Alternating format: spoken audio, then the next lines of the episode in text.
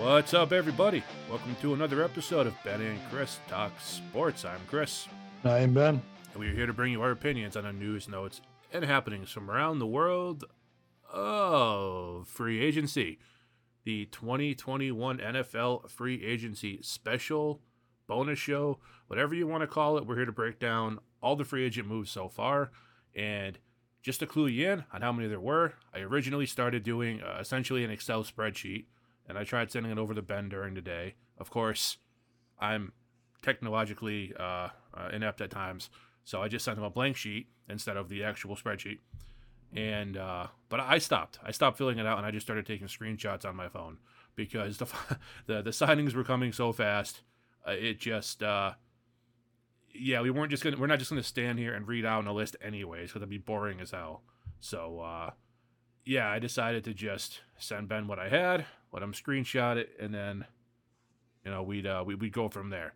So uh, how do you want to do this, Ben? What, what do you want to do? Like uh, this isn't a normal formatted show. This is just free agent talk because today is the 17th as we're recording. Happy St. Patrick's Day to those of you who celebrate. Uh, and if you don't, happy St. Patrick's Day, anyways. Um, and you know, as you're as you're listening to this, it will be tomorrow morning, the 18th. But the new league year officially started today, which means the previous three days were le- legal tampering in air quotes, which means teams could uh, come to terms with players, they could talk with players. There, there was no rule breaking going on. You could get things set up, but contracts couldn't actually be signed until today. So it's a lot going on, and there's going to be a lot more going on the next few days. Some big name players we thought would be signed really, really quickly uh, have yet to apparently even meet with teams or really entertain offers, which is, you know, their prerogative, I guess. But you might want to hurry up before all the money gets dried up. Um, it's actually good for us because that gives us more to talk about on our next couple episodes. So we already got some content there, which is nice. Uh, it's always good when the rundown can help write itself. But so, uh, what do you want to do, Ben? How do you want to get into this? Well, why don't we just start on the NFC side? Start on the NFC side. All right, this is the uh, there. spoiler: if you haven't been paying attention, there is one team that has uh, been uh, heavily, heavily involved in free agency, and it just so happens to be Ben and my favorite team. So we will. The second half of the AFC will be a lot of Patriots talk. Um, we promise it'll be good though. So if you don't like the team, don't worry. It's not going to be all rosy because I know Ben is not crazy about some of these contracts. So, where in the NFC do you want to start? I'd actually be interested, um, since we're we're starting with the teams. The four teams that have are, are supposedly still negative, as far as my list, because we understand me and Chris go to different sources, but the four teams on my list that are uh, still over the cap are actually all four NFC teams: the Eagles, the Saints, the Bears, and the Rams. I just find it interesting that we're at recording now at 10:53 p.m. and they're still over the cap. It's what is going to happen there is something that we're going to be looking at over the next few days to see is there going to be a punishment or maybe some transactions come across that we just didn't know about, didn't wasn't Right, weren't privy right. to, and then all of a sudden their their cap will be magically where it's at. But I think the high point for the day is the monster deal that Trent Williams got with the 49ers. My goodness. My goodness. He got six years, $138 million, and 55 guaranteed. That is earth shattering, Chris. Yeah, I, bel I believe the, uh, the the previous record for offensive lineman was uh, Mr. Ronnie Stanley of the Baltimore Ravens, signed about midpoint last year, uh, right before the poor guy actually got injured and missed the rest of the year. He signed a big contract extension. I believe that was five or six for 98. So uh, Mr. Williams went quite a bit over that. Of course, with a contract like that comes a hefty guarantee. Was that 55, 55.1 million, I think it is. 50, yes, sir. Uh, so that's um, nobody's going to be starting to GoFundMe for Trent Williams anytime soon. He's he's doing pretty well. Um, but I mean, an elite level offensive lineman uh, on a team that has an injury prone quarterback for the time being uh, and loves to run the ball, that's one of the reasons they paid George Kittle as much as they did too, because he's probably the best blocking tight end or one of the top blocking tight ends in football. So they paid him. They paid like guys like Trent Williams. It's a great offensive line. Um, now, I mean, it says here, uh, and again, just just to just to give credit to the sites that do the work, so Ben and I don't have to try to do these calculations. I use overthecap.com. Ben uses spotrac.com. Uh, both are really good sites. Um, according to uh, Over the Cap, they have uh, just about just just under 20.5 million in cap space. So, I mean, I don't know actually. Uh, let me actually look and take a look at this. Uh, no. Um, okay, Trent Williams' contract is not added to that yet, so I'd assume that number will be significantly lower. Uh, well, his AAV is 23. Um, Yeah, So well- it's probably somewhere uh, around 18 to 20. Yeah, we all know though the first year cap it is usually lower. Like Yep. we've seen a lot of big contracts, and then like, oh, the first year cap hit's 1.5 million on a 60 million dollar contract because, again, they can, you know, kind of fudge the the bonus money and the workout money and make that base salary cap hit much much lower for year one. So, uh, it you know, 49ers aren't putting themselves in cap peril. They're you know they're they're in pretty good shape still, but this is a monster deal. I mean, this wanna is hear something? just insane. You want to hear something funny, Chris? What's that? the numbers so the next um highest AAV is uh, David Bakhtiari and he's only $10,000 less. Really? Yeah. Okay. But it puts him at the cuz I, I we, we know oh, we read all the tea leaves and the AAV and the guaranteed money are kind of the two things that Right. play, players look at as where they are on the the tier list of of of players in the league and and that just and that extra 10,000 makes him the highest AAV and obviously you know signing bonus makes him the highest signing bonus. And guaranteed money I I don't have that information but or I know uh, the 55 that's right it was 55 but it, it's just interesting that some in- in some aspects just the contract is is almost almost as competitive as the players on the field. Yeah, it's oh, man, I'm gonna I mean I don't even know what to say.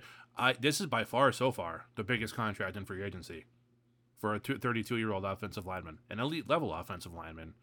But that goes to show you, uh, kids, if uh, you're out there and you're a football player, don't, don't feel too bad if you're an offensive lineman. Just get as good as you can at it because you can make a nice career out of it. Um, I didn't expect anything near. Uh, you know, you get paid well, but I- don't even think it's so much. You know, obviously, the overall number is higher because it's six years. Yeah. At the AAV, if it was a four-year deal, look a little bit more reasonable. Three years, you know, same thing. I was expecting a three to four-year deal for him because a, a contract like that, while it's fifty-five point one million guaranteed, so there's a lot of money he may not make that's on the table. Uh, you have to figure they're not they're not cutting him after one year. There's no way they can. So I mean, you're looking at two, three, four years of that contract, and then probably dead cap after that. So I only say that to say, who knows how this guy will age health wise. He's 32 now, be 38 by the time the contract's done. There's not a whole lot of dominant 38 year old offensive linemen. So No. you kind of wonder if that was the smartest move to go that long on it. But they did what they felt they had to do. They had to cap him. They wanted to keep him. Um, I just always kind of get a kick out of it when teams go so far over the top compared to what everybody else had. It's like when, you know, the Chiefs signed Mahomes. It's like I don't think there was a contract over 300 million for a quarterback. There were very few over 2, if any. and they're like, "Oh, 10 years, half a billion. It's like, wait, what? Are we? What do you play with Monopoly money now? Like, what are you doing? But it's uh, it's like the kid with daddy's credit card when he goes out to the mall, wants to be a big shot, and doesn't care what it costs at the end of the day. Just you know, wants to look good. So, uh, well, good luck to him with that contract, and congratulations to Trent Williams because uh, he got quite a haul. What else stands out to you? Um, actually, uh, the Washington football team kind of stands out a little bit. I was hoping we'd go there because uh, we know what the um the Cowboys have done, right? They they signed Dak Prescott. That's about all they really could do. I mean, they've done a couple minor moves, but nothing severe. Eagles obviously can't are, are stuck in the mud still. Can't do much. And they're the they're by the way the only team that has yet to make a free agent move. Right. So and they can't because right right because of their cap situation. Yeah. Right. And um, the Giants, I, I don't haven't seen much out of them. I know they've done a couple things here and there, but nothing like major. Well, they re-signed their big man. They re-signed Leonard Williams, three for sixty-three. Uh, that's right. That's right. So that's they, right. they they did have him. I believe they had him franchise tagged, and but they did come to an agreement on a on a on a, on a longer term deal, three years. So uh, they got that, and they signed John Ross, also former Bengals receiver. Uh, but I, I like what the Washington football team did. There's, they they knew what they had. Yep. They had a really good defense. We can't we can't disagree with. They had a really good defense, um, and they just needed to put together a formidable offense. And you know they picked up two cornerbacks and a, and a linebacker, William Jackson, Ronald Darby, and and Pierre Louis, which is you know they're they're not long in the tooth, but one's over 30 and one's almost over 30. So they're seasoned veterans that probably could really integrate themselves into that defense really well yeah. and really bring it to another level. Curtis Samuel, that's that's the big deal right there yes, for them. Yes. And sleeper, Ryan Fitzpatrick. I'm hoping they're going to look at another quarterback and because we know what Fitzpatrick is. He's he's going to make some plays and he's going to make you some terrible throws. It's really about how he, he's not a game manager. He'll never be a game manager. And I no, he's he's your gunslinger, your classic gunslinger, yeah.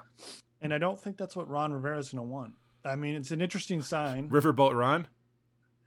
Well, we saw what he did last year with with Alex Smith, and I think Alex Smith second half of the season is kind of reason why they got to the playoffs. And Alex Smith is a game manager. He's not going to wow yeah. you with st- stats, but he's also going to turn the ball over. Right, right. Um, so I, would be interested to see what they do at, at quarterback as far as young guys, or if Tyler Taylor Heinicke. Yeah. If he's if he's sort of in the running on this one, but it's it's some good moves. It's not crazy, but it's some good moves. And they still have some cushion. You know, they got 22. If everything's up to date, uh, they have 22 million still uh, to work with. And I think they have some moves they can make to bolster their team. They've actually signed Lamar Miller too. Uh, the numbers aren't out, but it's it's a good team that they're bringing back, and they're adding some good important pieces, and they're not breaking the bank for it either. No, and look, you're not wrong at all, Ryan Fitzpatrick. Uh, I'm I'm I'm a little more optimistic about that signing because here's the thing. Um, look, I I don't mean any disrespect to Alex Smith.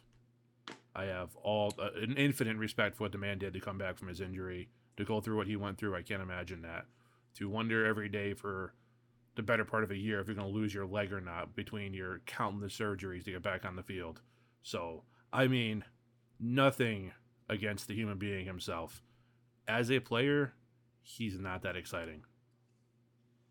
You're not going to get a whole lot of excitement out of Alex Smith. No. Just pure excitement in a game. And, and that's not always a bad thing because you're also not going to get stupid turnovers. So it's not always a bad thing. You're going to get a little bit more excitement with Ryan Fitzpatrick. You're going to be able to have him come in and look. There's a lot of things you don't watch him teaching your young quarterback Taylor Heinicke if he is a starter, but there are some good things too. Ryan Fitzpatrick isn't afraid of a damn thing on the football field. He will throw the dumbest pass imaginable in the face of three guys rushing at him.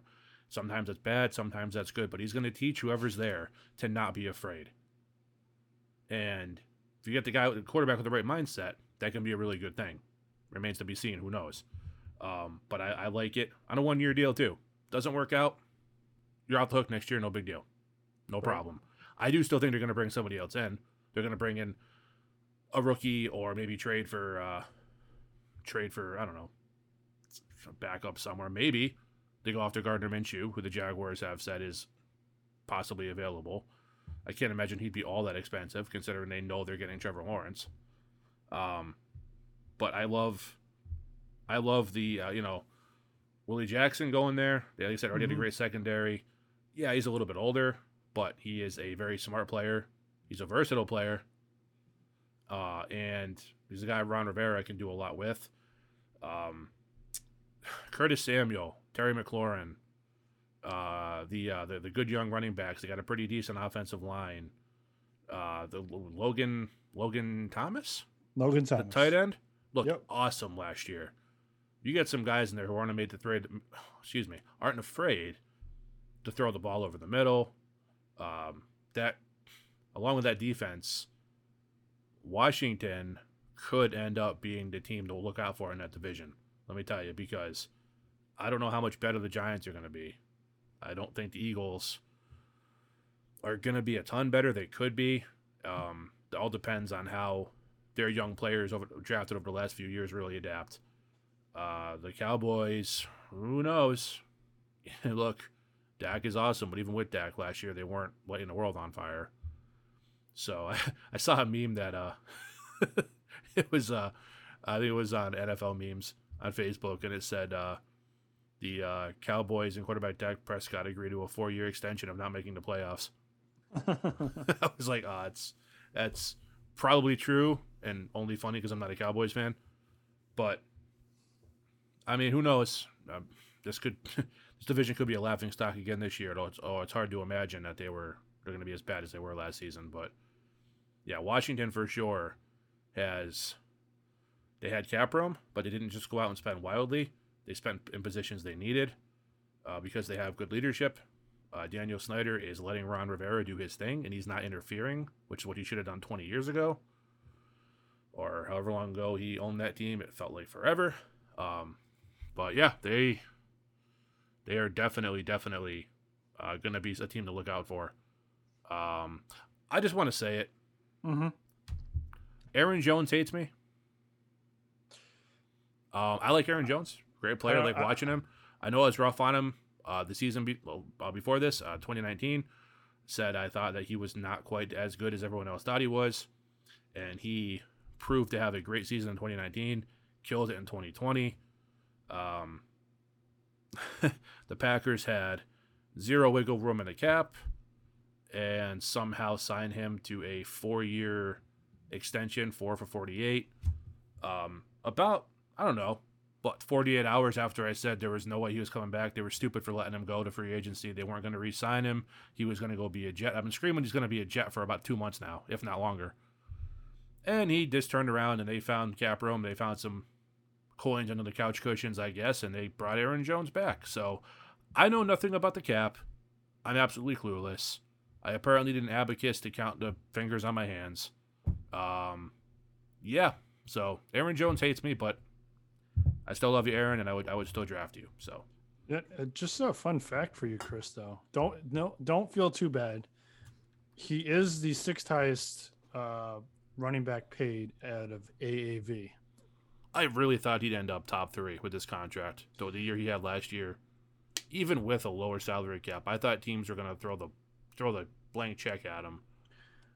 You got to uh, if you think about it, Chris. He only got two million less than Derrick Henry, and he got the same contract as Joe Mixon.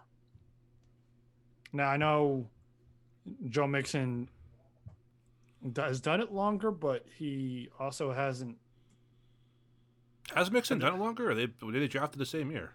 I, I think they. Uh, I don't know. No, Not I think that they, much longer. It, it, my consistency wise. I mean, oh, okay, yeah, yeah, okay. No, he's. I mean, they're both. I think they've both been in the league for four years. Um, but yeah, they're both in the league for four years. But Joe Mixon's done it for pretty much, except for last year because I think he had some he had some injuries. Uh, he did it consistently for almost all four years. Where Aaron Jones, like you said, wasn't great his first couple years, but really poured it on the past two oh years. yeah, yeah. Um, but it's tough to look at you know Zeke, Kamara, CMC, Dalvin Cook, and say, "Hey, uh, I want more money than them." And I, I don't. Maybe he just didn't want to. He's comf- uh, He's obviously comfortable where he's at, and Sure. he just he just didn't want to bite too much off and, and you know fail somewhere else is all I can think of. I mean, look, it makes sense. I mean, I think honestly, this kind of proves more to uh, Aaron Jones wanting to win than wanting money. Yeah. Because he probably, honestly, could have gone to the Jets or another team that needed a running back and had some cap room and said, "Yeah, give me, you know, tried for four for sixty, tried for you know four for sixty-five, maybe, but he went four for forty-eight to the Packers. They could afford that, like you said. That's not it's close to what Derrick Henry's making. Mhm. Um, and he's an integral part on a team that's going to be really, really good still. Make no mistake about it. Packers don't have a lot of cap room, but they still have quite a bit of talent on that team. And who knows what else is they're going to be able to manage in free agency and what they're going to do in the draft. But it's still going to be a really, really good team, and he's going to be a key part of that. Uh, so, I mean, comfort level and being on a, a damn fine team and $48 million to do what you love to do. Not a bad day at the office for Aaron Jones. Very true. Very true. I, I don't think we can move off the NFC without uh, regarding the championship t- team, uh, the Tampa Bay Buccaneers, and what what they've been able to do. And they uh, honestly they haven't done much, but I think there's time for them to kind of still make some moves here. Uh, so what do you what do you think so far on the uh, Super Bowl champs? I think they've done well to not just throw money at everybody who was on the team last year. Uh, they did the smart thing. They franchise uh, tagged Chris Godwin, and I, I do agree with you. I don't that it may not be right now in the imminent future, but they're not going to let him get away. They're going to make sure they have him signed to a long term deal. Um, Shaquille Barrett, I mean, look, four for 72. I mean, AAV wise, that's probably not much more than he was making per year on the franchise tag last year. So, I mean, whatever. That's kind of what the a dominant defensive disruptor is going for these days. So that's, you know, that's fine. That's what, uh, 15, uh, 18 a year. so he's probably pretty happy. Uh, I assume there's a pretty hefty guarantee there. But the way they structured it, they still have room. Uh, they're looking at bringing in a running back. They're still talking to Leonard Fournette, I guess. You got to know, or at least think, they're talking to you know James White from the Patriots with the whole Brady Gronk connection there.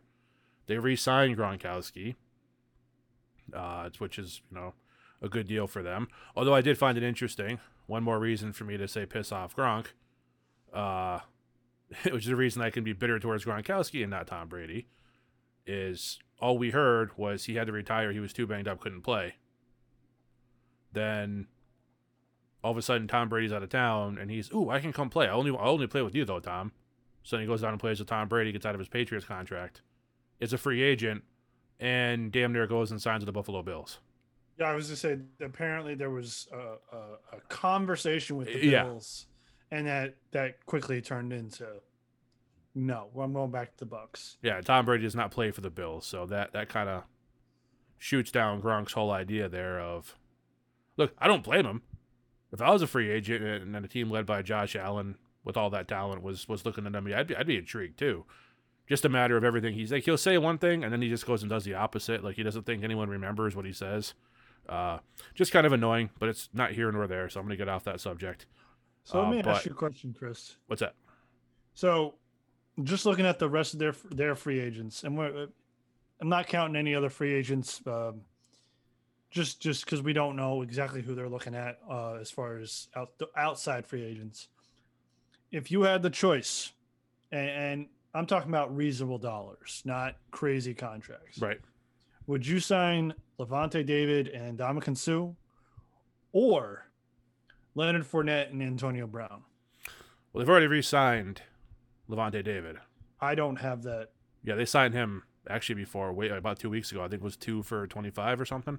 I thought so, but I, I Yeah. have it up as as he's still to be determined. They are, they already re-signed him, so I, I don't I don't know why it would be determined because that was that was a couple weeks ago they re-signed Lavonte David. So I thought I thought it was there, but it, it's Yeah. not showing up for me. But um, Let me see. Hold on a second. Let me take a look. Uh huh. Um, Lavonte David. Yep. It is. Uh, yeah, two years. Uh, two for twenty-five. Yep. Um, so would let me add, then let me alter it a little bit. So Okay. would you would you add if you can only either add in Ndamukong Suh, Antonio Brown, or Leonard Fournette? Which which one are you bringing back? mm, Leonard Fournette. I, I have to agree with that too. I think they're really good at receiver. They have Gronk. They'll have, unless they make a different move, they'll have Cameron Brate and OJ Howard back. Uh, they have to think they may try to move Howard, but uh, that running game, along with you know Brady's leadership last year, is really what helped that offense when it was sputtering. Uh, I mean, Ronald Jones and uh, Leonard Fournette were neither one put up groundbreaking numbers, but they did what they had to do in, in certain situations. Right. And they really helped that team. Like if they rushed 15 times for 60 yards, each one of those 60 yards was at a key point in the game, and they did what they had to do. Uh, so I would say Fournette and Ndamukong Suh. Look, he's had a nice career. He's bounced around. Uh, I'm not saying he's done, but I don't think he's such a key cog in that team that you diminish your running game for him. And uh, Antonio Brown, look, Antonio Brown signed a two million dollar deal with him last year. Like Antonio Brown's got to know he's not talent wise. He may still have the exact same amount of talent, but with all the things he's done and the instability he's shown, uh, uh, no team's giving him a long term deal and locking him up for long term guaranteed money. Just not. Like Antonio Brown is going to have a series of one, maybe two year deals the remainder of his career, and that's what he's going to have to work with. Nobody, nobody's going to take a chance on him on a four year, fifty to sixty million dollar deal with half guaranteed. Just not going to do it. He, he's not stable enough mentally. The guy, the guy's all over the place. You know, it's easy to say, "I've changed," and behave yourself when you have to, or else you'll be out of a job. But who knows how he's going to act once he's guaranteed a contract? So I think Leonard Fournette's the easy choice there. Uh, I don't. How much cap room do they still have? Uh, Tampa Bay, Tampa Bay, Tampa Bay.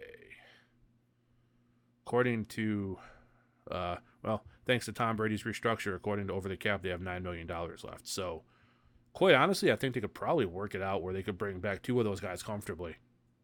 Because Adama Sue's got to know he's not a premier top tier player anymore. He's very, very good, Right. but he's if you put him on a team with the defensive players that the Bucks have, he's very effective. If you go put him on the Jacksonville Jaguars, he's not the same player. Right. Like he needs that talent around him. So he's got to realize he's not a 10, 12, 14 million dollar a year player anymore. Having said that, just to spite me, somebody's probably going to sign him to a 2-year, 30 million dollar contract and go full Aaron Jones. But yeah, if I had to choose between those three, I'd take Fournette. I think Is Tom there- Brady. I think Tom Brady would too. I would say yeah. I mean, we we know how Tom Brady loves Antonio Brown, but honestly, I think Tom's at the point where he'd rather have a really good running game and then kind of find a player that he's familiar with as far as wide receiver during the trading deadline to kind of Right. pick up. You know, Julian Edelman comes available. You, you know, that's the person that maybe Tom would be would be willing to work You with. again. shut your mouth. I'm just saying. I was just throwing a name out there.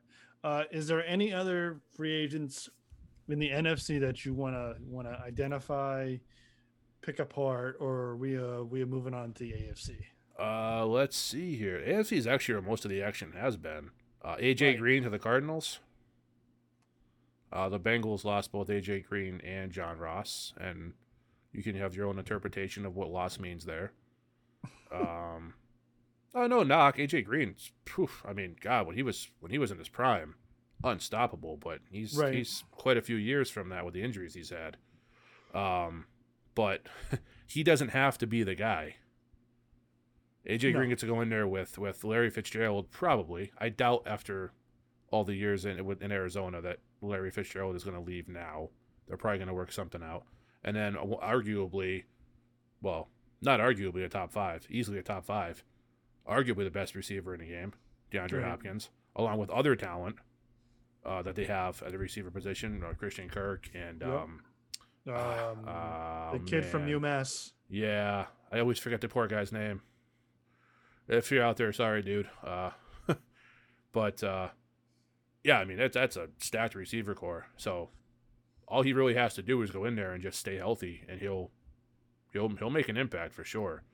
Um, but AJ Green healthy is not something you hear a lot. hmm But I mean, one what was it? One for eight million? A year, one year for eight million. I mean, in football for football money, that's that's a steal. Take a chance with a good young quarterback and a good offense. Take a shot at it. Um, anybody else I'm seeing here? Uh, he hasn't signed, but oh, uh, Patrick Peterson. Patrick Okay. Peterson going to the Minnesota Vikings, one year for ten million, uh, leaving Arizona where he's been the first. God, what? How many years of his career? Eight, nine, ten years. Uh, anybody else? Uh, do you know? Do you know Kyle Juszczyk got a five-year, twenty-seven million dollar extension? Uh, yeah. Uh, Good for him, I man. don't- I mean, hey, Damn, you- you fullbacks got- don't get that kind of money. Good for him. Uh, I know every time, every time I buy a new Madden game, he's the first guy I go and trade for because, dude, there's so few dominant fullbacks. That just makes your running game so much better. Which proves my point about Trent Williamson also, or Williamson. Sorry, I added a son to him. Trent Williams. Uh, good fullback makes your running game better. Offensive line. George Kittle being a great blocking tight end. All these things make your make your your running game better, and that's exactly what the Niners want to do. Um, they pay a guy like Jimmy G thirty million a year to hand the ball off. He may have the best job in all of sports. Uh, the the Saints re-sign Jameis Winston and restructure Taysom Hill, and they're going to let them compete because the great Drew Brees has gone to the quarterback farm in the sky. Um, that, of course, is the announcer's box. Not he's not dead, um, or broadcasting box. But uh, yeah, I mean, I, I, NFC wise, I can't think of anything else. Uh, you got anything? No, no. I think uh, I think you've been waiting there for ten minutes, waiting for me to shut up. I think we're good there. Um, so, uh, I, I, since you let me go first, I'll let you uh, take the first lead on the AFC, sir. Okay. Uh well, I mean, I, look. I know I'm going to sound uh like a homer. Uh huh. Um but to wake up the first day of the legal tampering period and see that the Patriots had signed John Jonnu Smith and then very shortly after that, Matthew Judon. Uh, and that was only the beginning. I was very encouraged by that. And then he continued to see the signings. Uh, was Bill Belichick spent more in the first three hours of free agency in 2021 than he did in the, uh, than he did in the previous several years. I think they said in, in the previous 10 years, he spent $350 million total in all the free agency. And in the first the first three hours of 2021, he spent uh, about 100 and, 140 million dollars. So, yeah, when we when we said enjoy them being bad while you could, enjoy them being down and out. And by the way, down and out is seven and nine, which look, I'm just gonna be a homer here for a minute. A lot of your shit sack teams would die to be seven and nine. That's true. That's true. Uh, for down year being seven and nine, um, and then having ridiculous cap space and a coach who knows how to do it. Uh, I mean, we're not going to break down all their signings right now. I just that's the thing that stood out to me the most is Bill Belichick is not messing around, and he filled a lot of holes in free agency, which frees them up to perhaps do something they don't do that often in the draft, which is move up and take a quarterback. Uh, whether they do or not is, you know, a discussion for our, our, our draft episodes. Uh, but, man, uh, the Patriots' moves have been, so far, for better or worse, regardless of what you think of them, the sheer volume and money spent has been the talk of free agency to this point. Uh, the the only other thing that really kind of surprised me was former Patriots offensive lineman Joe Tooney. Uh, I always want to call him Thuney. I don't know why. Uh, Joe Tooney uh, going to the team that has the never-ending salary cap, apparently, which is the Kansas City Chiefs. Uh, the people down there working the cap for the Chiefs are wizards. I'm just gonna say it. Um, real wizards, not just really good. Like they're like Gandalf wizards. Uh, signed a five-year, eighty million dollar contract. Um, great player in New England, man. I wish him well. Good luck. But the history of offensive linemen who do great in New England leaving and getting a monster contract and then not performing up to that contract is a rather robust list. Oh, yeah. Um, look, if there's a guy that can break that streak, it's Joe Tooney. But five for 80 is a hell of a gamble that that's going to be what happens here. And I think uh, the Patriots did a great job insulating themselves by reacquiring Trent Brown, which is one of those aforementioned uh, former Patriots who got a big contract and didn't produce. And then they signed uh, Ted Karras, and I'm, obviously Ted Karras is not a big name uh, if you're not a New England Patriots fan, but he's versatile up and down the line, and has played center uh, enough to replace David Andrews, who I believe uh, with all the moves, uh, the rookie development of, of Onwenu, it just makes it seem like he's on his way out. Uh, yeah, I'd have to David think Andrews. So. Yeah, and, and Joe Tooney. yeah, respect what he did, but I think they've, you know, whether it's going to be a, a Onwenu or if they feel like uh, Isaiah Wynn is a better guard than tackle, they kick him inside, and they have a lot of options, especially with Trent Brown coming in and being that if he can be that left tackle he was with the Patriots a few years ago, it, it's exactly what they need. Um, uh, I'm interested in Jacksonville, and I, am that may be the first time anyone said that in about four years. I, am interested in what what their thought process is. Now we we we pre-show we broke down, we kind of went through um the differences between Jalen Ramsey and Shaquill Griffin's contracts. That being said, the talent level, although I know you have your issues with him as far as uh, what his stability is and his um, when he's going to go off the rail as far as going off on people and and could he become another uh, Darrelle Revis who will just go around trying to get the biggest money and the most money. Um, I just don't see. I know, I know it was five and what was it, five and a hundred? We said for. I believe so for um, Ramsey. Yeah, I think so. Yeah.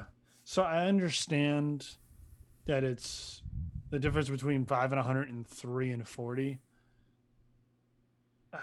I just don't know why the the Jacksonville Jaguars couldn't get there with with Jalen Ramsey as far as the contract because I think I think he's worth it. Uh, you may disagree, but I, I think he's worth it, and I think that was a big hit to the franchise as a whole. And it really now did it turn out great? Yeah, because now they're going to have Trevor Lawrence, but you had to suffer through a couple years, and a bunch of people lost jobs because we didn't want to pay Jalen Ramsey five and a hundred, but we're willing to pay Shaquill Griffin three and forty, who I do think he's good, but he didn't have a great season last year and may have dropped off a little bit as far as on that tier list of cornerbacks. Yeah, I'll, I'll tell you what, man. Um, I have been down on Jalen Ramsey in the past because of the attitude, uh, but that was with Jacksonville, and seeing how they don't seem to value anybody, or I mean, just some of the exchanges that Yannick Ngakoue had when he was trying to discuss would they trade him, would they sign him to an extension. It was like he could not get a hold of ownership or talk to them. Um, I can maybe see why Jalen Ramsey was a less than enamored with being in Jacksonville. If you're a player of his caliber and you continue to see them trade away talent, they're not paying you what you feel you're worth on the market, uh, and you want to be traded to a team that will. Well, he was. And they have Jalen Ramsey and Aaron Donald at two different levels of the defense, arguably the best players at their position, maybe not even arguable at times. Um, so they gave him five for a hundred, and that's a lot of money. However, hearing more about Jalen Ramsey, uh, he apparently is a great teammate. Um, from what you hear from people on the Rams, he is got a lot of bravado. He's got a lot of swagger, but he is a great teammate, and a lot of his attitude is trying to throw off the opposing offense a la guys like Deion Sanders, uh, who would, you know, were flashy and boisterous. And so whatever he's doing is clearly working because he's a tremendous player. And honestly, I've become a, a much bigger fan of his with the Rams uh, than I ever was with Jacksonville. Uh, and I think that his attitude may have been a direct result of Jaguars management and potentially ownership. So, yeah, I, I it just doesn't make any sense to me if you're Shaquill Griffin. There's a lot of teams that have just as much cap space who could use a corner. And you're going to go sign for 3 and 40 on a team where you've seen they don't want to keep anybody, apparently. They don't want to pay anybody except for free inconsistent free agents to come in. I mean, they they their receiving core was one of their more solid uh, positions with DJ Chark and uh, um, uh, Westbrook. What's his first name? Dede Westbrook. Uh, Dede Westbrook, yes. And they had uh, couple other some guy, a couple other younger receivers who were really good last year.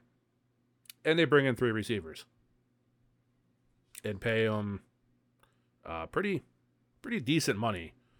Um, it just makes you wonder do they really know what they're doing there? It's like Urban Meyer's like, hey, let's just pretend this is college and we'll have Trevor Lawrence and 15 receivers and we'll just throw the ball 50 times a game. Okay.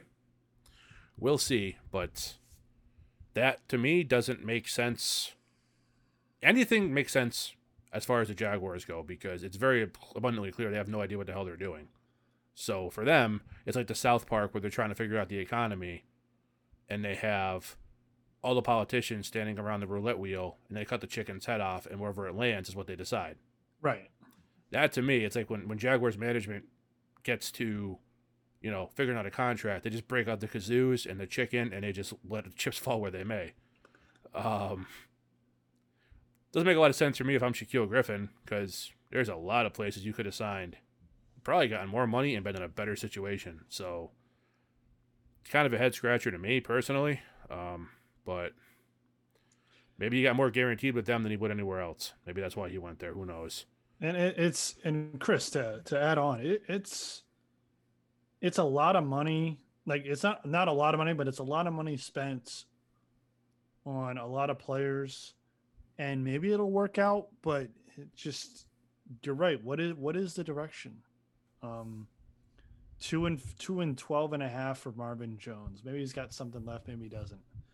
Uh, three and fourteen for Jamal Agnew. I don't know what. I don't Dude. know where I don't know who the hell Jamal Agnew is. He apparently played in Detroit, but I don't remember. I'm going to tell you. I never heard of him. Dude, I do a sports podcast, and I can name you third or fourth string receivers on most teams. Right.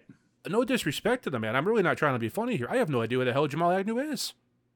And you paid him 21 million over three? And I Okay. hope you, I'll, I'll, I hope you figure out your running back situation because, I know, and I know they have um the uh, James Robinson, but I- I, don't know what you're doing spending any money on Carlos Hyde. He's clearly not capable anymore, and all I'd say, I, I don't want to, you know, I want to give Urban Meyer a chance, even though I know where this is going to end. But how many of these players, if I dug deep enough, have some connection to Ohio State? Yeah. Because the first one I click on, if I remember correctly, it was uh, Carlos Hyde. Yep, Carlos Hyde, Ohio State. So I get it, what you want to do, uh, Urban. You want to bring in your guys.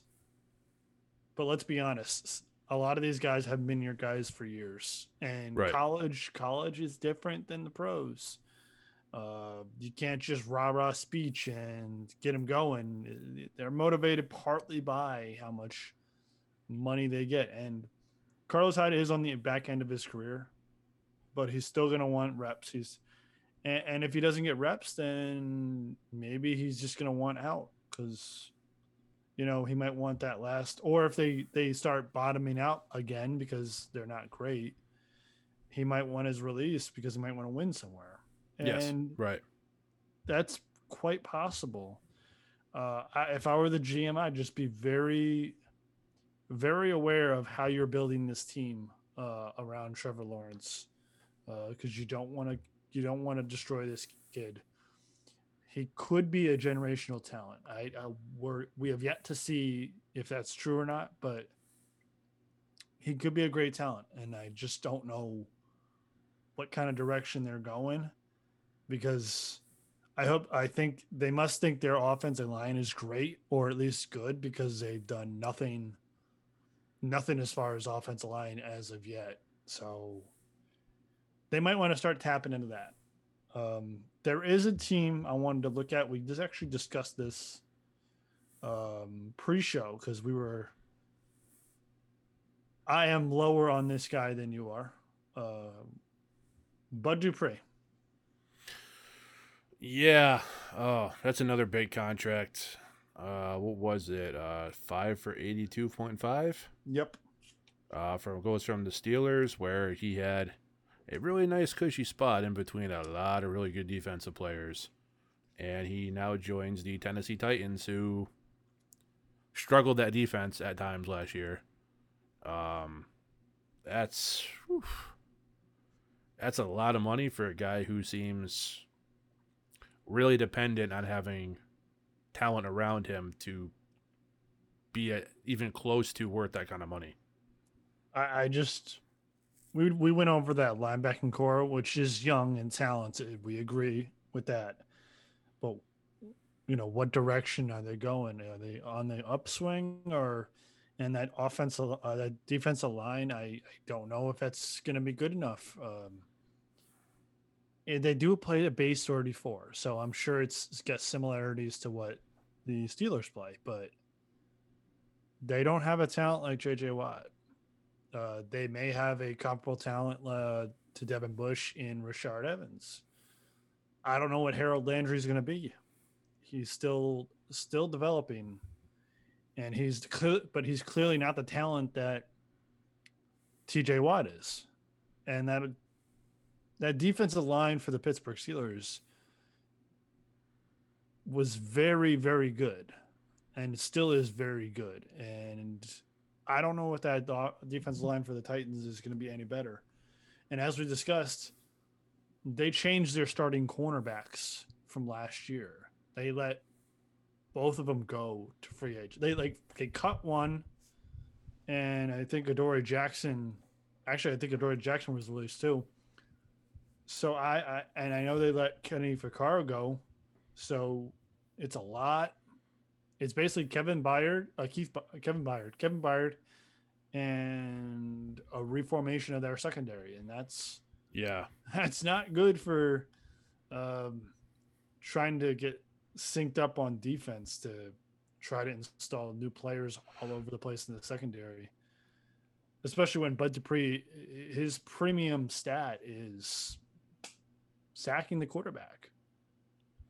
Yeah, can he do that without anybody else putting pressure on the offensive line to be able to get around to do that? Like he's not he's not a sideline to sideline tight end coverage linebacker. That's not who he is.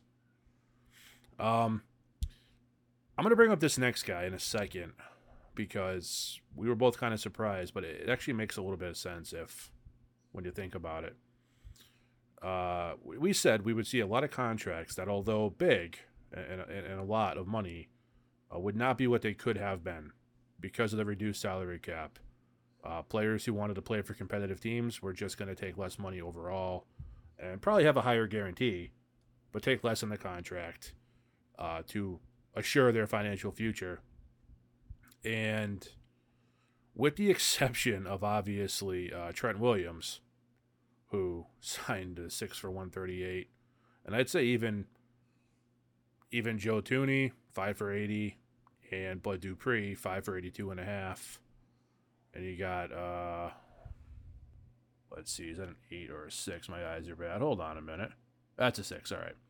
Uh, you, you saw a lot of contracts where you're like, wow, not only was that the lower years than I thought it would be, but the, the total for those years is not what I thought it would be. Uh, we did see that quite a bit. And in this situation, uh, Mr. Yannick Ngakoue uh, is a classic example of a player taking a short contract, probably lower overall, probably higher guarantee, and will be a free agent again in two years. We said we see a lot of one and two year deals, maybe even three. We did see some five and sixes, but for the most part, those guys that weren't quite the absolute top tier market setters are between, you know, one to three, some four years. Yannick Ngakoue signed a two year deal with the Las Vegas Raiders for $26 million. Now, I would be more than happy with that money. Uh, I'm sure anybody listening would be more than happy with that money. But for his skill and his age, uh, I think in a normal year, he'd be signing uh, probably a Bud Dupree contract, five for 80, five for 85, easily. 15, 18 per. Uh, but he decided he'd be a free agent again in his 20s after this two years are up. And to be realistic, he'll probably see every single penny of that $26 million. Because you don't do a two year deal for that much if you don't know you can pay it. Even at his talent level, 13 million per is kind of a steal in the NFL. So I know Ben was kind of a head scratcher. He's like, wow, just two for 26 for Yannick. That's crazy. And I thought the same thing. But thinking on it, he's betting on himself like he has pretty much every step of the way. And you're talking about a guy who was a fourth round pick who has been dominant since he came in the league. Last year was really an outlier. He bounced around to two teams who just didn't know how to use him. And if the Raiders can figure out, which shouldn't be hard for a guy with his talent level, how to use this guy. Two for 26 is going to be a steal, and his next contract is going to be much, much bigger. Yeah, and I think um, we can attribute some of the the downturn in uh, 18 and 19 for his sack total, even though he almost got double digits in both years. Um, we can attribute that to uh, the, the the defense taking hits left and right um, as far as like losses.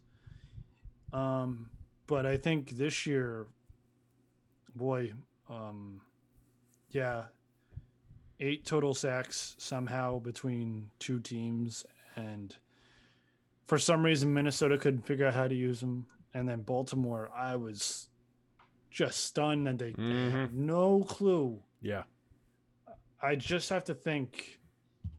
Uh, Yannick is your prototypical speed defensive end who's going to get after the quarterback. He can run defense a little bit, but he's that guy that's going to come around the corner and just terrorize your quarterback. And I think of of JPP, uh, kind of a, the same mold as him when he was younger, uh, uh, a longer but similar in, in Dwight Freeney, where just speed, speed, speed, get around that corner, make those moves. Maybe this will help Yannick get through uh, to another contract, a bigger one, you know, when he becomes another free agent. It's just it's just very odd that I'm looking at a guy with the talent level he has and the talent level that he has portrayed over the past few years and just get that. I think we can safely say if we said it was steal for the Raiders. Oh, absolutely. Definitely so for for all all we can uh you know kind of throw at Chucky, Jon Gruden and, and laugh at at times, uh situations like this he proves he does know what he's doing. Um along with, you know, Mike Mayock who's no slouch, and was, I think he actually was a, a, scout still or a draft specialist when Yannick came out of school. So, um, and the Raiders also signed John Brown to a one year deal. So that's you know John Brown's a guy who's immensely talented, but has had some issues staying healthy. If he can stay healthy, along with Henry Ruggs the third there, and uh, and um, Hunter Renfrow and uh, oh the tight end, what's his name? Um, uh, oh Warford. Warford. No, no, no, no, no. Uh, Darren Waller, Vegas Waller, Waller. He's, guy's guy's amazing. I can not remember his name. That's, you know, Josh Jacobs can kind of find his rookie form again. Uh, that's going to be a really, really good offense. Um, so that's it's a real nice addition at an affordable price. Uh, again, I thought I would finally see Emmanuel Sanders in a Patriot uniform. Apparently not. He signed a one year deal with the Bills. Again, that's a really nice addition. He's gonna pretty much he's not as fast as as uh, John Brown, but really good hands, very dependable, really smart player, and he's not exactly slow either. But uh, that's a really nice addition. He and he and Stefon Diggs and Cole Beasley and whoever else they bring in or have are to be some nice weapons for Josh Allen. And let's see here. Uh, Sanders, Brown, Tooney, Dupree. Uh, Chargers protecting their young quarterback. Uh, Justin Herbert. How I cannot remember names right now. My God, I'm looking at these names on this list so long. I can't remember anybody who's not on this list. Uh, Justin Herbert, as a new center, Corey Linsley, uh, five for 62 and a half. I believe that makes him the highest paid center in football. Uh, he left the Packers uh, to go to the Chargers, so went from a future Hall of Fame quarterback to the rookie of the year and uh, offensive rookie of the year, and with the Chargers. So kind of a lateral move for Corey Linsley and a lot of money. So good for him. Uh, let's see. Bengals, Trey Hendrickson, four for 60. That's a nice chunk of change there. Uh, kind of bolsters their defense a bit. Uh, and the Jets. The Jets. You want to take this one? Well, th- this is this is a head scratcher as far as the franchise as a total, but we we've known that for quite a while. What the Jets are. Um, but their big free agent splash is uh, Corey Davis, three for 37 and a half. And it's not crazy dollars because that's kind of what Hunter Henry signed for the Patriots. Uh, but it's more about that's the choice they made. That's the, that's because I talked about last year them needing to draft wide receivers. They need to draft. They need to sign free agents because they lost Robbie Anderson. Uh, because Quincy Enunwa eh, cannot stay on the field, and that's legit reasons. Uh, even though the Jets don't believe it, it's legit reasons why he can't be on the field. And I just don't. I just don't see. They signed Pat Elflein as a guard. to help. They signed. Um, I mean, they did sign Carl Lawson as well from Uh, the Bengals. I apologize. Pat Elflein signed with the Carolina Panthers. He was on, on the Jets. So realistically, they've done they've done nothing. Carl Lawson and, and Corey Davis. Okay. I mean, Carl that's- Lawson's not nothing. No, but I mean they've done nothing for uh, Sam Darnold. I don't know what they their belief in. Uh, you're assuming he's going to be their quarterback. I am assuming there uh, that he is going to be their quarterback, but you you you si- you're you've signed a guy who has career in four years, two hundred and seven receptions. Corey Davis was a, a first round pick, fifth fifth overall. Chris, Oh, I know because trust me, for the first two years of his career, I drafted him high in fantasy because I thought he had a lot more value. That's actually why I'm a little bit more negative on him. I actually like him as a player uh, when he's healthy. I don't think he's a bad pickup for the Jets. Like I said, the money's not outlandish. Uh, it's the fact of that's your guy. some of the guys you could have re-signed over the years and, and, and kept, who I feel are better. Like I'd rather have Robbie Anderson than Corey uh, Corey Davis, to be honest with you. And they let Robbie Anderson walk, and they bring in Corey Davis. Now, if it ends up, you know, game one, week one, Corey Davis is their second or third wide receiver. Okay. No, no big deal. That's fine. Right. Uh, if it if it turns out that they think he's their number one, well, that's that's a bit of a different story now because he's not a number one and he's proved he's not a number one. And, and, I'll add on to this, Chris, and this is gonna be a little a sneak peek into the draft. And I know they have they have Jamison Crowder still, but he's not a number one either, Chris. You agree with that? Yeah, I'd agree with that. So the only hope is there's two hopes, okay? Because we we're we're pretty much both set on the fact that they need to get themselves a number one. So here's their choice: they can either go all in with the rest of their cash and get Kenny Golladay, or with the number two pick, move down a couple slots, gamble, and get Ja'Marr Chase, and that's their options. Well, let's let's be real though. They they have a lot of money in the cap. They could easily sign Kenny Golladay and still bring out their talent. They don't have to just say Kenny Golladay and that's it. No, they could bring other talent underneath, but I'm I'm talking about that guy. They need that guy. They haven't had that guy for Sam Darnold his entire career. And we like Robbie Anderson. He's a good piece. He's a two. He's not a one, he's a two. Right. It's like you paired Robbie Anderson with Curtis Samuel. Curtis Samuel is now going to the Washington football team, which we believe, and I think uh, I think uh, Steve Smith uh, Senior also said Terry McLaurin's a one.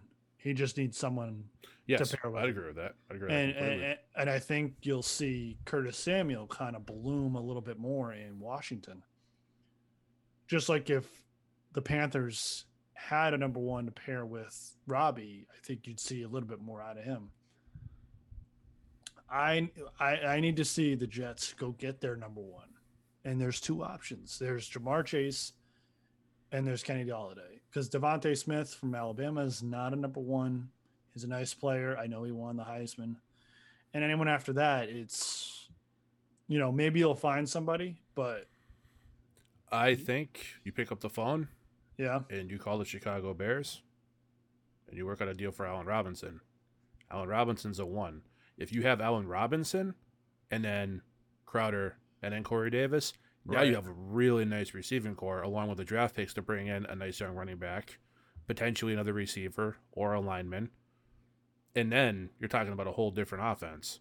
Because I still don't think we've seen the best of Sam Darnold. We have a lot of fun with the Jets here. We're Patriots fans. It's, it's only natural. We try to we try to keep it even. Uh, right. but we go a little over the top sometimes. But realistically, I don't think we've seen the best from Sam Darnold. I don't think he's Patrick Mahomes, but I also don't think he's, you know, um, I don't know, just as bad as he's played. Honestly, he's not Mark Sanchez.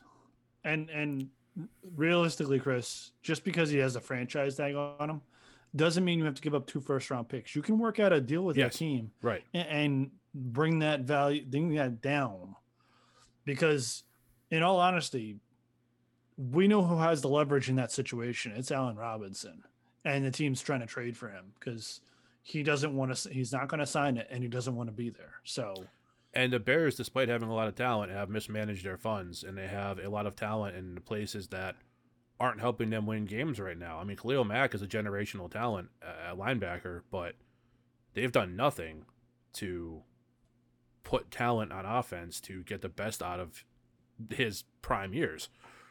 So the Bears need draft picks to rebuild. Allen Robinson doesn't want to be there. He doesn't want to sign. Well, I, I, I can't say he doesn't want to be there. He doesn't want to sign the franchise tender, and they can't afford him uh, if they just sign him to a long term deal. So the Jets have the draft picks. They need receivers. Call the Bears and say, hey, look, we'll give you the 22nd overall pick. I think that's what they have 22 or 23. 23. 23. And, you know, um, a conditional, I don't know, fourth, fifth round pick. You send this over Allen Robinson in a third or fourth round pick in a couple of years, and we'll take them off your hands and you get a first round pick out of it. I mean, it's worth a shot if you're the Jets. I mean, what have you got to lose? They say no, and then you're right back where you were anyways. So I don't I don't think I still think they're potentially in the running for Deshaun Watson with all the picks they have. Uh, based on what I've been hearing, uh, Deshaun Watson doesn't have any interest in going to the Jets. Uh, apparently, he's interested in the 49ers or the Broncos. So, um, I, who knows? These are all just reports. It's not actually coming from him. It's all sources, quotations. I don't think the best thing for them is to go trade all that. I think the best thing is to use those picks smartly and rebuild with their new coach and their new, you know, management structure. That's the way to do it. That's how you build a team that lasts. Uh, but I, I, I mean, Carl Lawson, nice pick, three for forty-five. Um, kind of funny the Bengals let him walk and then try and sign Trey Hendrickson. So, whatever. Uh, it's pretty much the same. Yeah, three for forty-five and four for sixty. So fifteen AAV. It's the same money. Um, and then Corey Davis. Like I said, not not it's not the money that's outlandish. Because look, he has potential, and maybe you'll unlock that potential in the Jets' offense if they make some moves. It's possible. Um, it's actually about the same as the Patriots. We're gonna get there now because there's. I, just want to touch on one thing, Chris. Before What's we- that? So, I think the move for the pan uh, for the Panthers for the Jets is to take that number two pick and drop down. Oh yeah, You have Yeah. you have you have so so there are multiple quarterbacks on in play at that point. After Trevor Lawrence, he's gone at number one. There's multiple quarterbacks in play. You can hold one of these teams hostage for a period of time. Don't don't get greedy. Just just make your move when you feel you can strike. Move down one or two spots and then get Ja'Marr Chase. Like it, it is doable. You don't go below uh, six or seven because that's the Eagles at six and the Lions at seven. Well, now you're talking about two teams that need that guy. Here's the thing, though. If they're not really sold, if they make the right moves before the draft, and they're not really sold that that's gonna, uh, they're gonna be able to get what they want for it. Mm-hmm. Um, or excuse me, they're not sold that the player they could get is worth more than what they could potentially get for the pick. That's what I was trying to say. They have a lot of guys who a lot of teams really want and really need. And with the two pick, they could trade that two pick for two first round picks. They could trade it to somebody and get in the, the you know, even if it's the low low to mid teens, and then their first round pick next year as well, Yeah. for somebody to move up uh, to two and take Zach Wilson and take Justin Fields and take Penei Sewell. I, I think I said it name wrong. You said it right. Did You I? Oh wow, Yeah, I'm yeah. shocked. Sorry at first. Um, Ja'Marr Chase, if that's that's what you're looking for. There's a lot of talent at the top end of this draft, and they have the two picks. So if they don't feel that the player they're going to take is going to help their team more than more potential first round picks. They could just flip that that second overall pick for more picks. Look, they already they lost uh, Trevor Lawrence by winning a couple of games, uh, and I know people are all over him on that, but these guys don't want to lose as much as they've been losing, and they have pride. So that is what it is. Trade it if you're not going to take one of those guys, because eh, look, if you if, if you're the Jets and you're going to just get rid of Sam Darnold and you think Zach Wilson's your guy, or you think Justin Fields is your guy, then by all means take them and and and, and move them along and and uh, develop them to what you want them to be. Good for you. If not, there is no reason to stay there and take it. Trade it now. Trade it while teams are still looking. Trade it while teams are still trying to fill positions in free agency because whoever has the two pick has a lot of options, and that's going. There are going to be teams that are willing to say, we don't have to worry about quarterback. We don't have to so much worry about receiver because we know we're going to be able to get this guy. Yeah, and they'll be willing to make that move. So, to me, the move is not to trade all those picks for Deshaun Watson. The move is to trade that two pick for at least two more first round picks. And if you're lucky, and you find a situation like a few years ago, like the Bears are willing to trade the farm to move up one pick to take Mitchell Trubisky. Sorry, I can't say it without laughing. Uh, in a draft that also included Deshaun Watson and Patrick Mahomes, who were drafted after him. Um, then, you know, you could end up really making out well for a pick you didn't really want, anyways. Um, all right. Ready to get into the Patriots here? Sure. All right. Now, I think uh, Boston uh, sports imploded a couple oh, days yeah, it ago. Did. It did. Uh, because even as a Patriots fan, uh, Boston sports fans, and uh, especially the cesspool that is Boston Sports Radio, uh, and I mean cesspool in the most vile and um, unflattering way. Not a fan if you can't tell. Uh, it's just awful. I mean, look, I love the Patriots. I love the Red Sox. Uh, I'm really not a.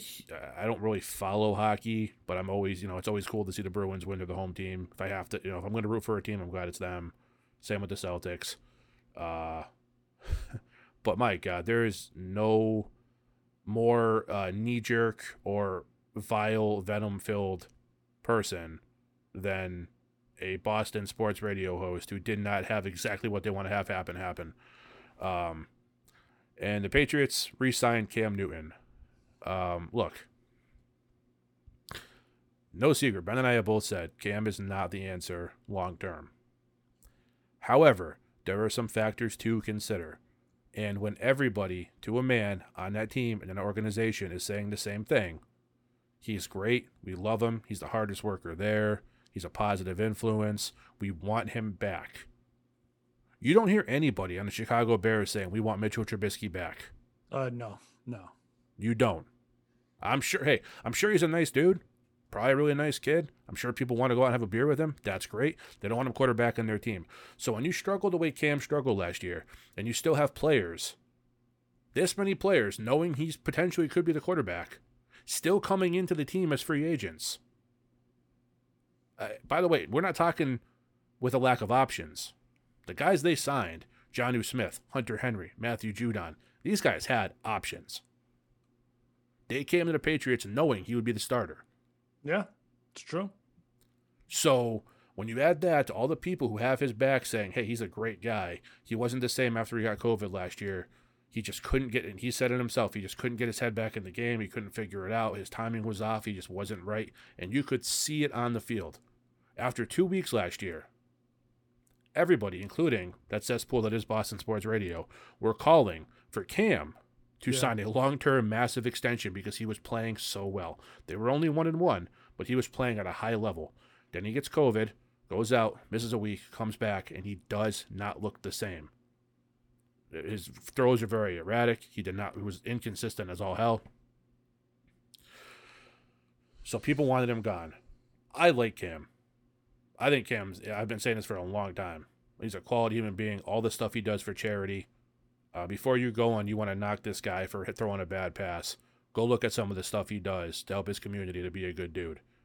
I want the team to win as much as anything. Be upset at him on the field. Don't make it personal. This is a good guy.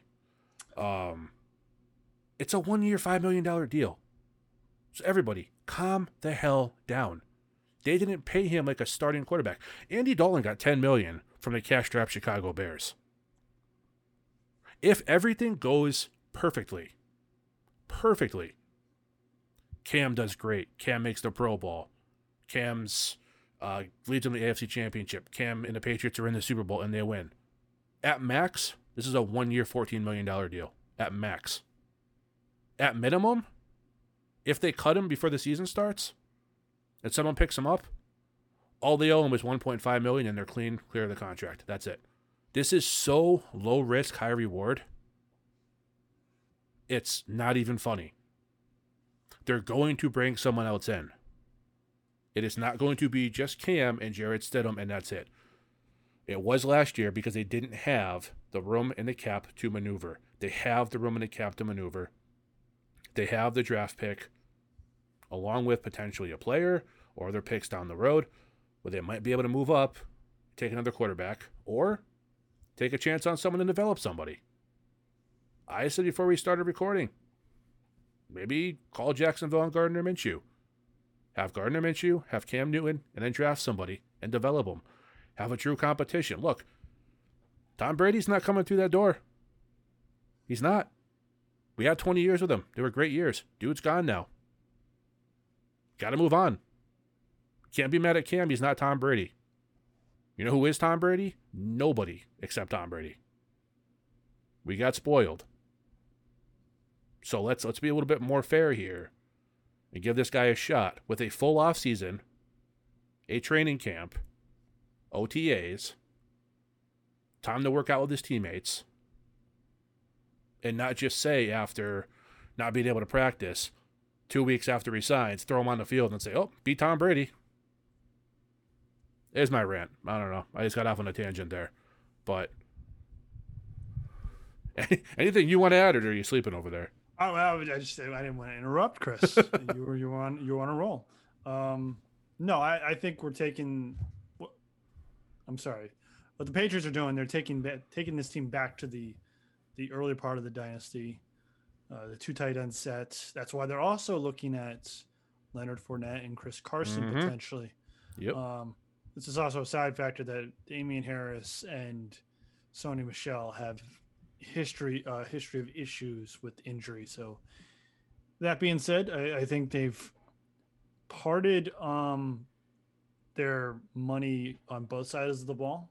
Um, maybe not evenly, but they've they've made it clear that that they need to have both sides of the ball um, need help. You know, Trent Brown trade, Ted Karras, Jonnu Smith, Hunter Henry, Nelson Agholor, Kendrick Bourne, all on the offensive side, and then you have Judon, Jalen Mills, uh, Dvorak on the defensive line, uh, resigning Van Noy uh, just today, and then factor in, as you point out every time, um, the COVID returns, with the yes. exception with the exception of Marcus Cannon because they traded Marcus Cannon to the the Texans.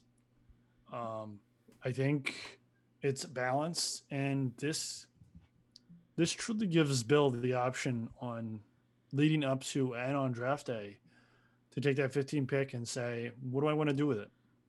Do I want to let the draft board just come to me and I'm going to pick up the one of the best defensive players because there's five quarterbacks. There may not all be first round picks but they're going to be gone before I pick. That's a high probability. Yeah.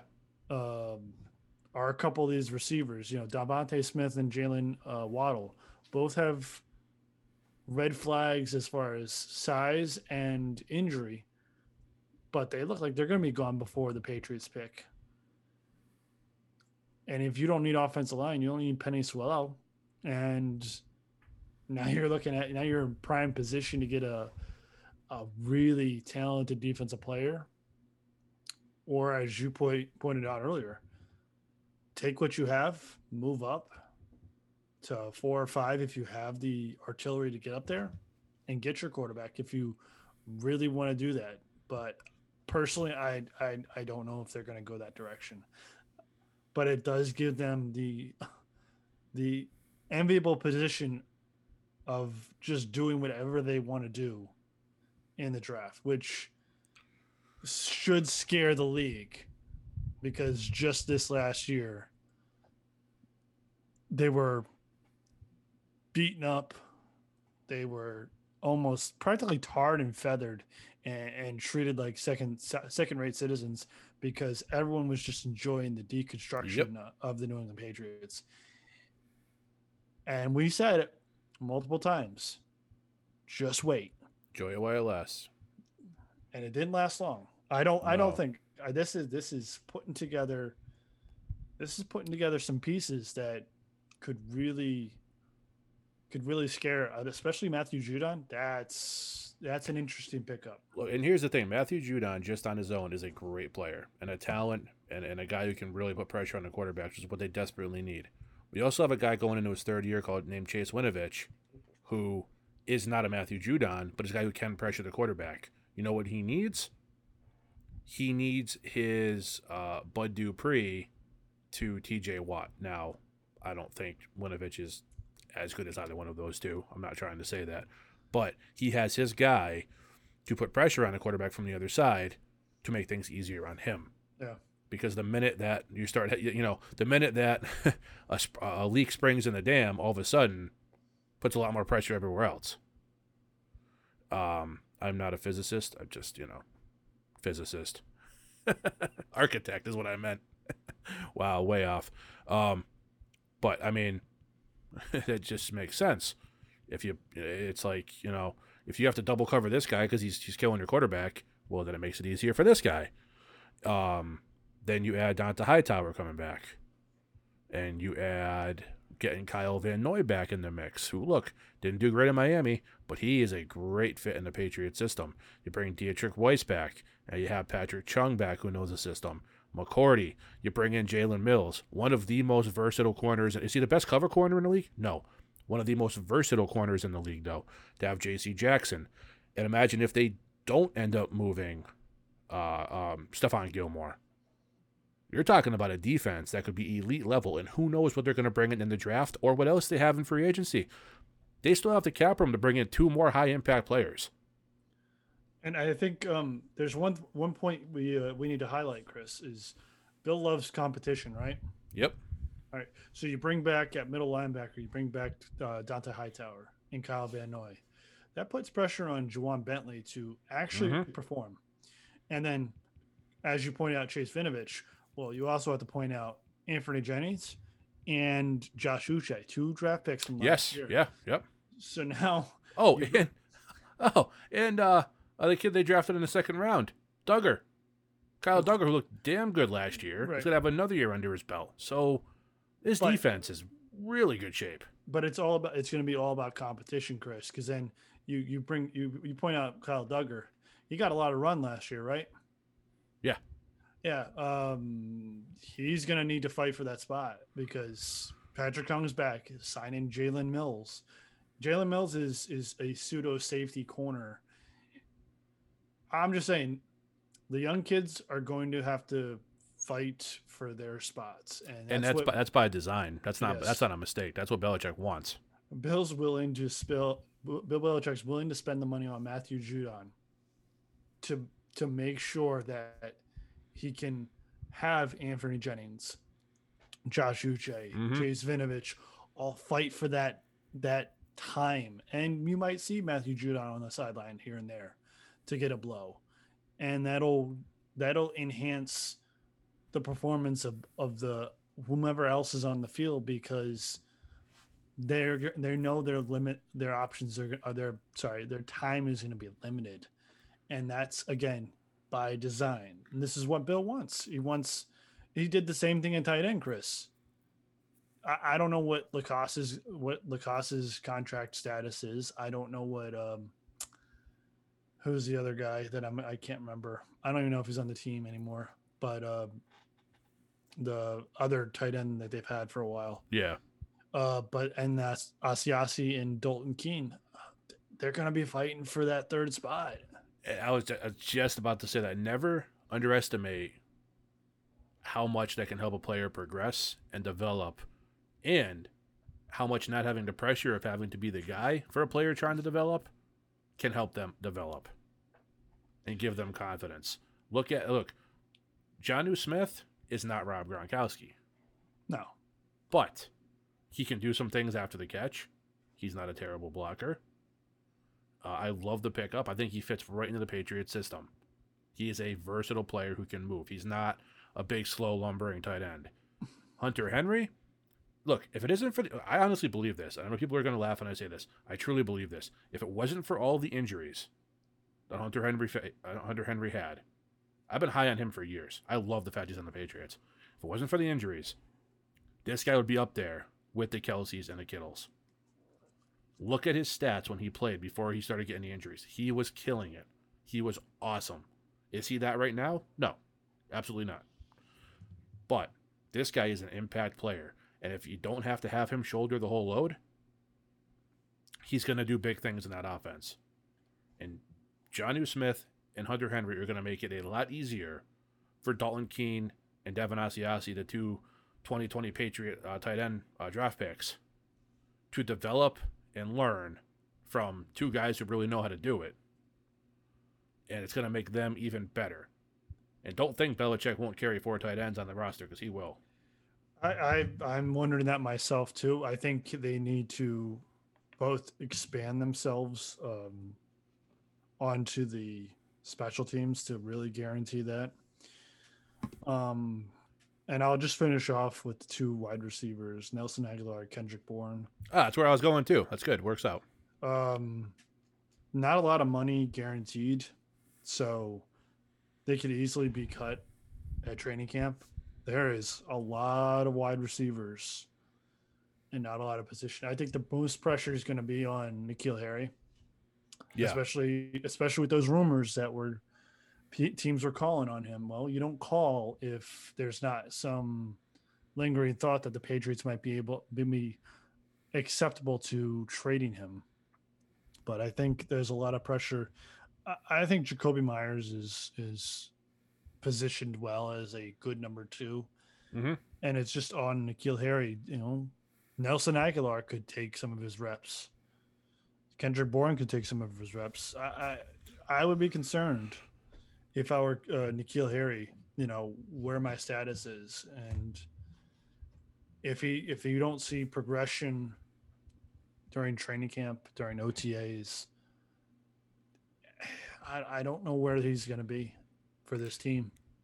Yeah, I, I, I hope he gets a chance because I think the kid has more to offer still than he's been able to show. I think there's been a lot of circumstances not working in his favor his first two years between injury and then Cam not being Cam and and just it, it, has been tough on him. I hope they don't just cut bait and trade him, uh, unless they can get something good for him. Which I got to say right now, based on his on-field performance, um, I don't really know what they could get. But I have really high hopes for him. I really hope they keep him and see what he has. Uh, I I like both the Kendrick Bourne and Nelson Agholor pickups. Um, look, they're not the biggest name free agents, but Kendrick Bourne is an exceptionally good blocking wide receiver. And I saw an article where somebody said, "Oh, that's that's not even important at all. Who cares about that? Who cares about being able to block?" Well, wide receivers start at the line. Yeah. Running game starts at the line. So if you you know you use this appropriately, which Bill Belichick, you know, and spoiler, knows how to do. Uh, this guy can really help the running game, which is something the Patriots do want to do. Uh, obviously, they still want to be able to throw the ball, which is why they picked up the receivers and the tight ends they did. But they want a complete, well-rounded offense. That's what that's what these pickups tell me. Uh, love the Jonnu Smith pickup. Love, love, love the Hunter Henry pickup. Uh, I, there's not really a single pickup I've seen them seen them pick up where I was like, oh god, they got that guy. Some are questions. Look, Nelson Agholor was a flop with the Eagles. Was not impressive. Uh, and this isn't dump on the Eagles hour, but let's be real. Uh, the Eagles wide receiver corps the last couple years, uh, including the time they had Agholor, was not exactly uh, used well, to, to put it nicely. Um, So I'm interested to see what Agholor. I think Agholor and Bourne are the perfect fit for the Patriots. They're two guys. Look, neither one of those guys is going to get 100 catches for 1,500 yards. You're going to have two guys that probably get somewhere in the neighborhood of 40 to 60 catches for five to 700 yards and a handful of touchdowns. You're going to get the same out of Julian Edelman.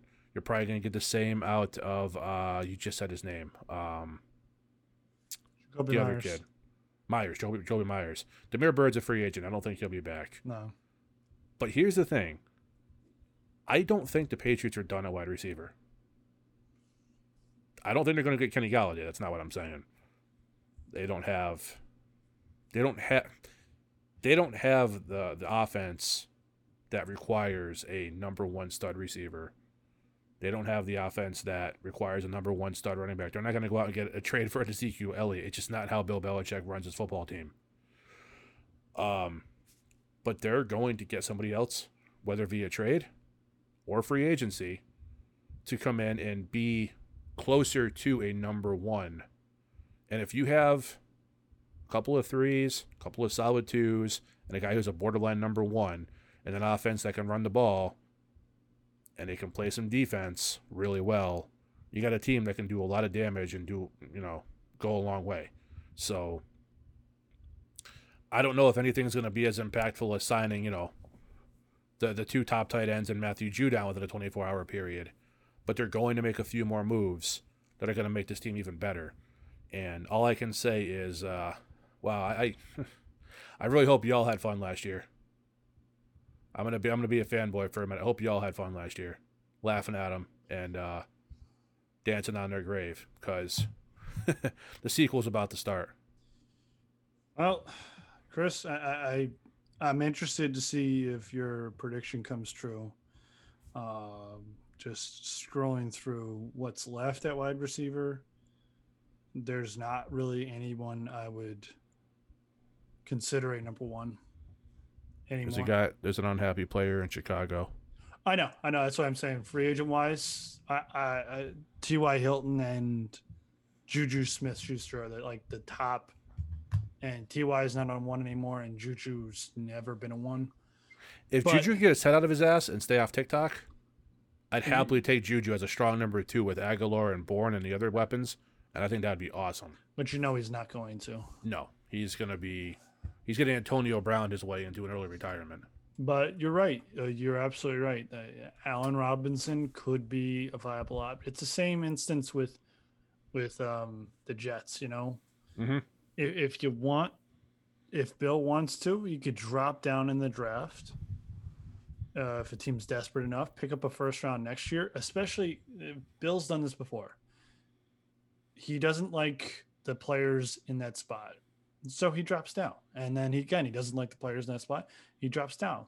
He could easily drop down uh, drop down a couple spots, take that pick that he had he gets from this year, flip it to Chicago, and then he has a uh, first round pick next year on top of the one that they already own for next Absolutely. year. It, it's it's all possible.